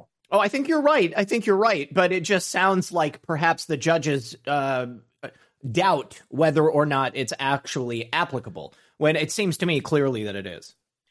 Can I? Okay, so Yeah. Well, that's Can I- why she said. Go ahead. I was, going going to to say, say that's why she says we have such a good case if we do the en banc hearing and we get more of the conservative judges, or if we bump it up to the Supreme Court, we have a really good case there too. And- Because and that's why she said right. it's you know it's ma- Let's almost honest, made for it. But I, here- I don't know. Uh, excuse me, but the, the problem here is you have a bunch of septuagenarians like Chuck Grassley trying to dictate to us, like, "Oh, I'm going to fix all this." It's like you don't even know how YouTube works. You you couldn't even open a YouTube Yeah, page if you yeah, tried, and you're trying to tell us how we're going to regulate social media. These guys don't know what they're doing, and the people who do know what they're doing either are nefarious and insidious and, and you know are in part of it or they they are just ignored and they're squashed and they, they don't have a voice in congress because they're not in the little club that you got to be on to get on the k street bankroll to you know get your special interest group to support your campaign and they, they don't matter enough. So let's just be honest about this. The whole the whole thing's a joke especially when you have these judges. You know look at them. Look at the average age on that bench. I mean who knows what it is? It's probably like 65 maybe let's be honest here with the two mm-hmm. ladies and you're you're trying to tell me that these are the guys who are going to understand the nuances of a, a digital communication and what it is in, in relation to like the print media, which they are they they probably still get the New York Times. You know what I mean? They don't they don't use YouTube like we do. They don't understand the internet, its ubiquity, and how it's uh, an evolving landscape that's changing, and that's so easily manipulated. And that once you catch them doing one crime, guess what? They just they just stop doing that crime, and then they create a new algorithm to commit another crime. So it's Right. like the, the it's like you're you're basically chasing the goalposts here. They just keep shifting them around. You're like, oh, I'm going to sue you for this, and they're like, well, we don't do that anymore. We changed the algorithms. You're like, oh, great, now I got to Yep. sue you for something else. Right. And then on top of that, you know, I mean, the, the the cost and the human capital that goes into getting us to the point that we're at right now. You're right, Sarah. I think we do have a great argument, and I that would be awesome if the en banc panel solves it, or if we were able to get it to the Supreme Court to solve it as well. Uh, but I mean, that's a tremendous expense, and your average person who is also affected by this just simply doesn't have the time or the resources to get to this point. So again, you know, very important why we need help getting there because this does affect every single one of us. Until we know the answer, we really have very little for anyone to go ahead and pass a regulation. We all know that many laws and regulations are born out of outcomes and cases. And in this case, I think that the public and we are all entitled to know exactly what happened between the passage of HR 1154 and how So, YouTube so suddenly. let me ask you this. So, on your around time, Yeah. I just want to. So, I hear what you're saying, but how is this lawsuit going to help them? To, are you thinking that if you can get to discovery or something, you can get emails from Nancy between Nancy Pelosi and the and the CEO of Google saying, "Let's do this," or I mean, I think what we'll see what the internal machinations are. For instance, you're talking about things that were up on the news. So last month, Zuckerberg testified that they got um, a directive from the FBI to take down anything related to Hunter Biden's laptop, right? And if you look at HR 1154, it's directing the but if, FBI. But if Google didn't want to do this, wouldn't Google's attorney, and we'll hear from her in a second, wouldn't she come up here and say, yeah, we really didn't want to do this either, but we were forced to do it, and you guys would be walking hand in hand? Well, that would be great if this was a summary judgment motion and she was under oath or this was a trial, but she's not. But you know, the, the other problem is even if the House resolution had some binding impact, which it doesn't, it doesn't seem to track your case because what you say, well, the FBI is directed to do something. No, well, the FBI is, it encourages them to con- strengthen their focus on preventing violence and threats and extremism. Nothing in here even talks about YouTube in the House resolution. So I'm, I'm seeing this kind of big disconnect between your reliance on the House resolution and what actually like Doesn't I, I, talk about the YouTube and um, Right. You know, it's like, lady, you don't understand what's Oh. going on. I'm sorry. I'm sorry. Come on, right like it's it's just absolutely ridiculous how they're like well it didn't actually say you know red pill 78 or craig's or Right, sarah's or, right. or jason's thing so it, it- you know let's give them a free pass and give them the full benefit of the doubt Hey, Can I give you something that, that's also kind of interesting? Um, they're missing something, a big one, right? The FBI doesn't legislate. They're not legislators, right? Yeah. So why are the legislate why are FBI acting as legislators deciding what can't be said? Only legislation can do that, right? So realistically, um, you know, I, I have to, you know, I, I say things the way I think. You know, sometimes I disagree. You know, with some of the things that other people do. I think that they're right in part and wrong in in another part. Part of this is is that if they're taking away your life, liberty, or property, right? You're entitled to due process. Here, Right. the United States is taking your property, your your um your your liberty through a third party agent. That's that's really what's happening. And Section 230 is what's allowing that to happen. Okay. So if they're taking that, you're entitled to seek redress and you can't seek redress. So if you go after Google, um, the government's essentially standing in your way. Well, that's actually protected by the Constitution because if the government is protecting that action to seek redress, they're violating your due process rights, right? So that now we've jumped to the Fifth Amendment from the first, right? But at the same time, if the government is doing what it's doing, right, the FBI is essentially legislating, it's it's making you know suggestions as to what to take down, and then Google's acting upon that. The government's to blame too, and that's why they're able to sort of point at each other and say, "Well, yeah, part of that's their fault, and part of that's their fault." But the big thing here is is that what they're not getting is is that the government if the government's involved in that action the government has to be set aside and you need to be be able to move forward because the facts have to be you know in the uh, most favorable light of the plaintiff so if you're alleging that google did something unlawfully like you know um, you had spoken earlier about tortious interference that's what our claim was. Our mine was had nothing to do with politics right? Mm-hmm. So everybody that's on here is like oh well, they're- they're just right-wing red pill you know guys. It's no mine's just money. They took it for money. That's and right. what we said is is like hey look they took it. The government stopped me from being able to seek redress against them because they're a private corporation acting against me unlawfully and the government insulated their ability to take my property. In other words that's an illegal taking from the government so the government is to blame as well. And and that's sort of the position we're in right now which is we sued facebook. We took them all the way to the end. We lost. The government did its job. It protected everything that they did. And because of that we now have the article 3 standing to go after the government. You may be there. I mean that's why you need the source you know the funding source because this may be a lot longer than you think. Like i thought oh okay i'm going to win this a long time ago.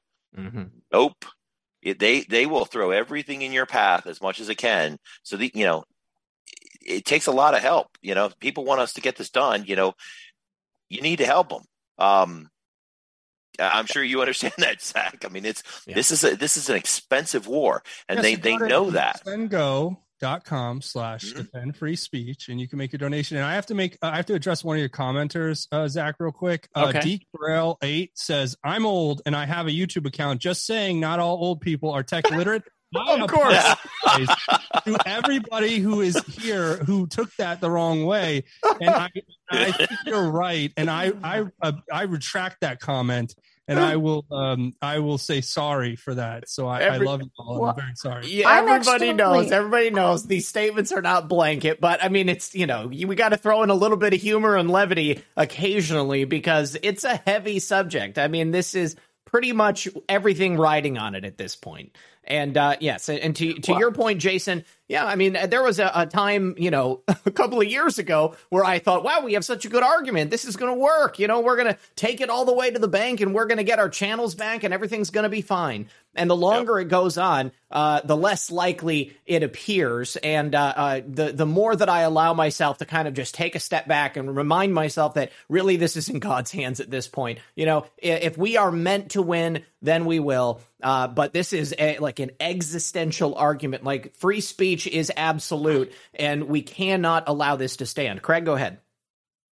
Oh no, I was pointing to my God's oh, grace is great. There you go. Yeah, yeah, yeah. I was like, God's grace I was Gonna, say, gonna focus on that. Yeah, yeah, yeah.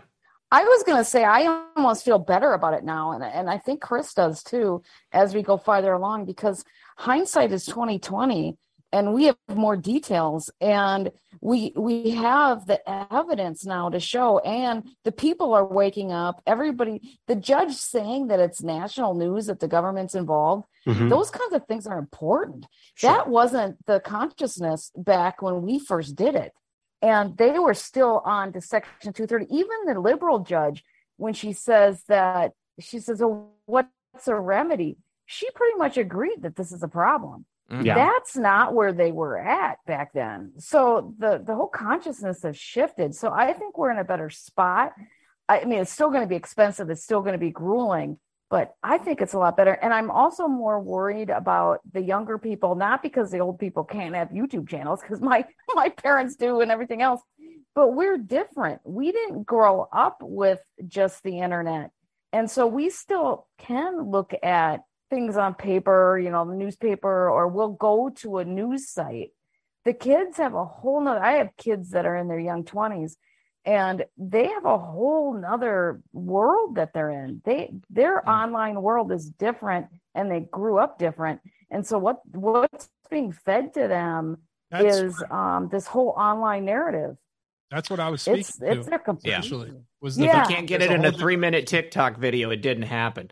Um, yeah. and uh, yeah, and don't get me wrong. I mean, I don't want anybody to think that I'm black pilled. Uh, I have just gotten to the point where I have no expectations. Uh, although you know, I may have positive or negative feelings. I just allow myself to to exist essentially. Yeah. Answer my question. Where in the resolution? In the resolution, the House specifically identified, I have to put my glasses on for this, conspiracy theories. In the very first line, uh, uh, in the second, uh, in, on ER 131, right. identified conspiracy theories and QAnon. In other words, it identified the specific speech that was the subject of this resolution, period. Okay? Then they use words about this kind of speech urge, condemn, encourage, and so forth. Words that are much stronger than the Supreme Court used in Blum. Then you look at the plaintiff's complaint, and they allege that they are one of the publishers of conspiracy theories, including um, conspiracy theories and QAnon. And you have then the immediately deplatforming of their content.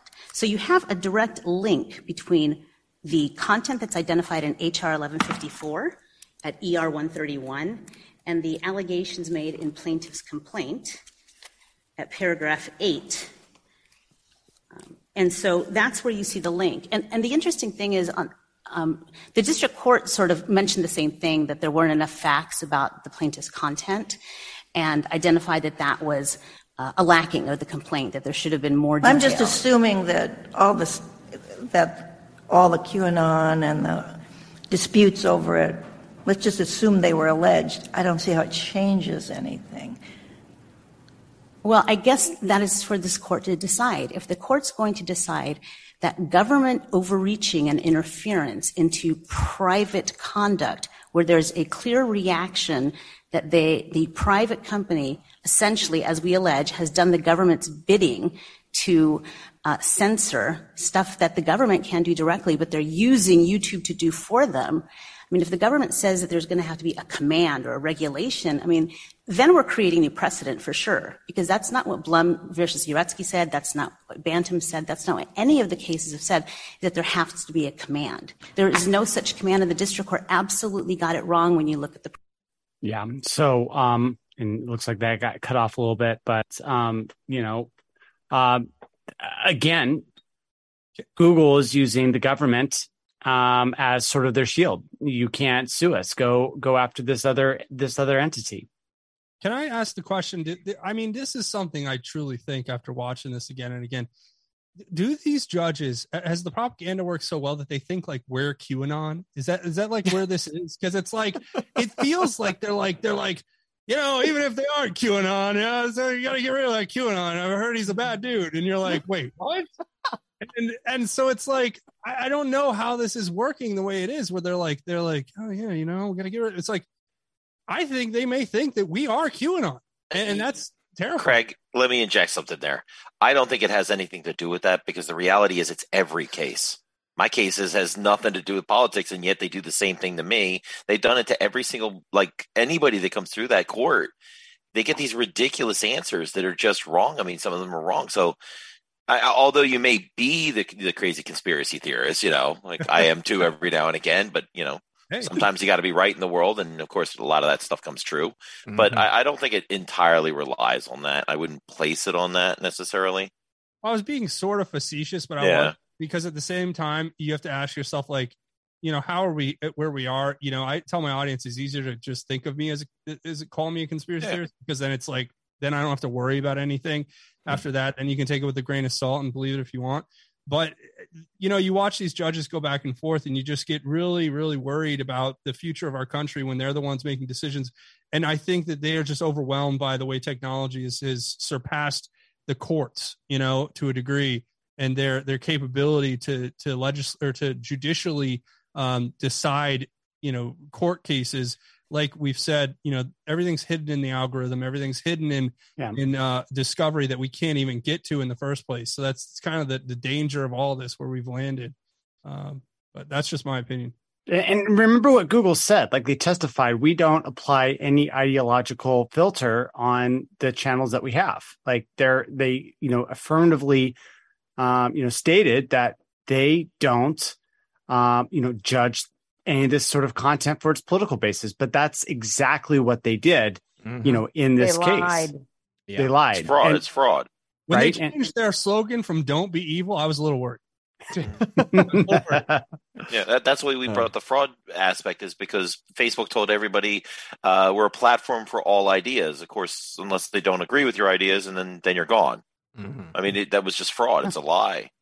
It was like they changed the slogan from "Don't be evil" to "Don't get caught." I think that's yeah. really when I started. Like, oh, we got a little problem here. Oh, uh, you guys, we're gonna have to be wrapping it up here uh, in just a few minutes. We're going on uh, five hours. Uh, well, I am going on five hours of being on the air, and I'm starting to f- fail just a little bit. My uh, my brain is starting to twitch. My mouth is getting really dry.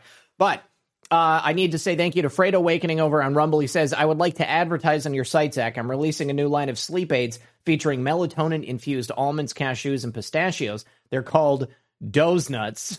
also, you had me until awesome. I got to the name, but thank you very much for the support. I appreciate it. I'm stealing that idea if that's not a good one. It's yeah. a good one. Let, let me see if we've got any questions over on uh, the Foxhole. Lori Liberty, thank you for that. Can Navy vet, he says, I love you, bro. I'm feeling much better in Texas. I'm Texas bound next week. Patriot Birds and guests are muted. That was from the beginning of the show. J2 Dank, thank you for the cookie, just Josie. Going forward, I will describe you with cookies, tenacious. Uh, Low Country Brooklyn says, uh, don't forget to help us with our Google YouTube suit. Give send go forward slash defending free speech. Make sure that ing Slug Trail, thank you for the cookie. Liberty Bells says, thank you, Red Pill, for your hard work, and I love you. Kaboomer, thank you for the cookie. Okay, so no specific questions. All right, guys. So, um, you know, Sarah, I like your attitude. Uh, I think you're right. This is probably going to go uh, beyond the uh, the current court that we're in right now. I don't doubt that. Uh, I think that our chances once we get to the Supreme Court are probably going to be much better, uh, especially considering the existing precedent that was already created in the Supreme Court. Uh, I think that they're probably the only ones that can, um, you know, truthfully understand exactly what we're facing here and um, the type of uh, uh, of threats that were made. You know, at, at some point, you, the government can't continue to just blame YouTube, and the YouTube just can't continue to blame the government. I mean, there there is That's there is a right. nexus there, and this is going to have to be resolved at some point. So. I hope that it comes soon, but uh, you know, I'll take it as it does we're going to keep on fighting until it does. Like this is a long term fight. We've been at this Absolutely. for two years now, right? Like it's uh, it's October. It's literally been two years. And you know, I set out on like, this, this case. like two years. You guys are rookies.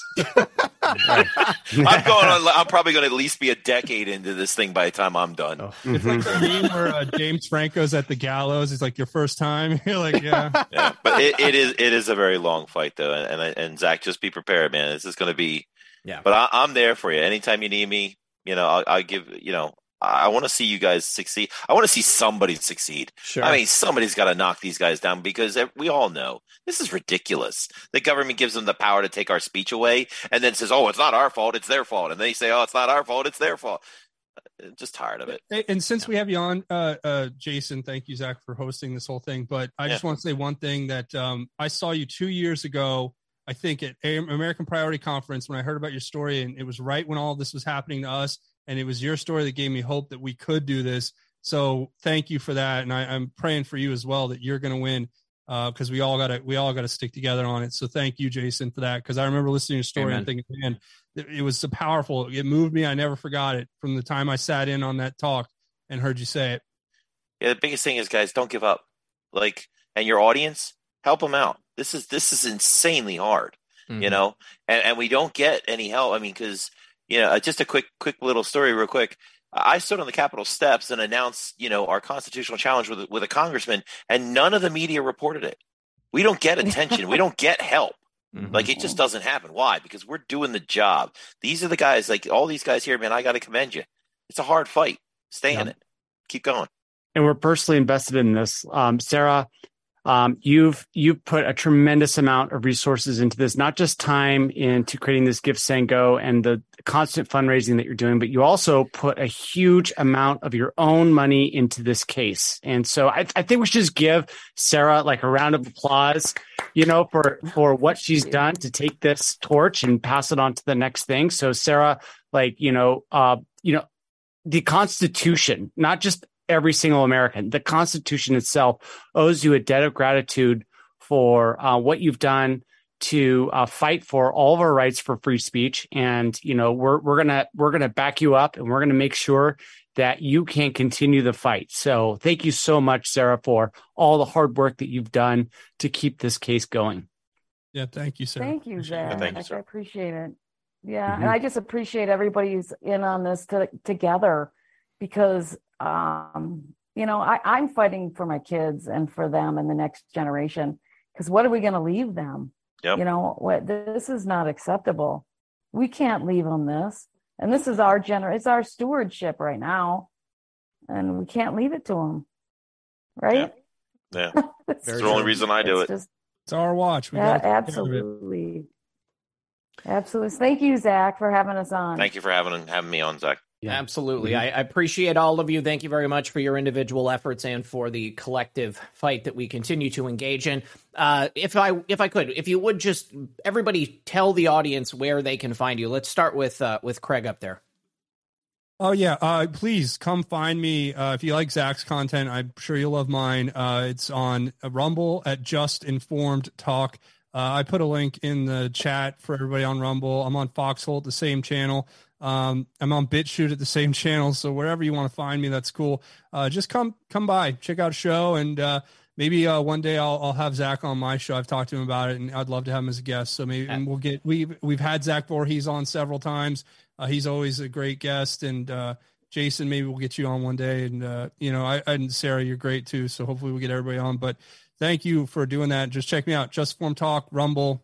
That's all I got. Thank you though. Thank you for having me on, Zach. Appreciate it. Anytime, brother. We'll stay in touch and, and we'll make it happen. Sarah, if you would, please, one more time. Yes, sarahwestall.com. And then I'm on BitChute and Rumble and all over the place, just under my name. So sarahwestall.com, and then you can. I have a news site there going too. So uh, I write articles as well, and um, it's helping to get a lot more traffic to what I do. But I, you know, I, after all this, I just I feel a passion to get into more hardcore journalism that is so lacking. It's so incredible. It's not hard to be kind of good at journalism right now. no, it's a pretty low bar. Doing it. One lemon's the bar. We're we're doing great. We're oh, doing great. Man. Yeah, Pulitzers all around should be, anyways. Uh, all right, and, and, and Jason, you as well, sir. Uh, I would say socialmediafreedom.org uh, is our site, uh, Social Media Freedom Foundation. Uh, I probably actually uh, invite you all down. We're planning uh, an event in February around internet equality. Um, we're partnering up with uh, ALX events, and uh, we're we're looking to put on. It's either going to be we haven't set a date yet, but we either think in February or May. But uh, you know, if people want to understand Section 230 a, a, little bit better, if you go to socialmediafreedom.org, we've got a lot of stuff that we've we've written in there because we've been at this for a long time. You know, kind of gives you a different perspective. Um, I just recently had a had an article, uh, an op-ed article published in Human Events that finally explains the platform versus publisher issue and mm-hmm. why it's so confusing. And I kind of put it in a way that most people can understand it. Um, but yeah, socialmediafreedom.org. Um, thanks again, Zach, for having me on. I, uh, you know, I know we're running concurrent things, but man, I'm right behind you. Anytime you need my help, you know, uh, Sarah, Craig, you know, Red Pill, anything you need, man. Like I, I just want to see this done. That's all mm-hmm. I care about. Appreciate it. Exactly. Yeah. We're exact same boat. Exact same boat. I, am I just want to see somebody win. It's time that uh, we gave Google a black eye per the punch Google that we used to be known as. Okay, and of course, Zach Vorhies. finally. Tell everybody where they can find you. Perpetual um, Maniac. Um, yeah, uh, twitter.com slash perpetual maniac. Uh, it was my gamer tag, became my my my everything tag. Um, if you want to know how uh, Google censorship works and their AI uh, tool called Machine Learning Fairness, then please come to my website, zachvorhies.com uh, where you can see how the sausage is made. If you're looking for the best place for news on the internet 24 7, where you can see all the guests here uh, and more, then um, check out blast.video. It's not .com, it's not .net, it's blast.video. Um, it, it scans YouTube, BitChute, Rumble, Brighteon, Gab TV for the influencers that you're watching every day, anyways, combines it into one single website. It's the best place for news on the internet 24 7. And if it's not, then I'm going to find the place that's better and I'm going to scrape their content because that's essentially what I am. Um, I've also got uh, one last thing. Uh, we've got a social media network coming out. Uh, I'm working on um, called Walk Away with uh, Brandon Straka. Um, yeah, I, I, came on the project. Uh, we're we're getting it launched. It's going to be absolutely amazing, and uh, and check it out uh, when it launches in about a month or so uh, after the midterms. Okay, excellent. Looking forward to it. Two final thank yous over on Odysee. TZ Burton says just a small appreciation for all you do. I really appreciate that. And then over on Buy Me a Coffee, Tilly said, Zach, sorry it's been a while. Keep up the great work. I always look forward to your videos. Thank you. And please buy Muffin and Chi Chi some treats. I certainly will. They'll appreciate it. I passed out the gold pills over on Foxhole. Thank you to everybody hanging out with us on all the various platforms. As soon as this stream is over, I'm going to isolate this portion of the show and I'm going to put it out on a separate video. So if you want to share it, if you want to tell people about our efforts, if you want to help us support this lawsuit, then please consider sharing this on all of your social media platforms. And thank you very much to all of you for being here. I really appreciate it. To you at home, good luck and God bless. I will see you on Monday.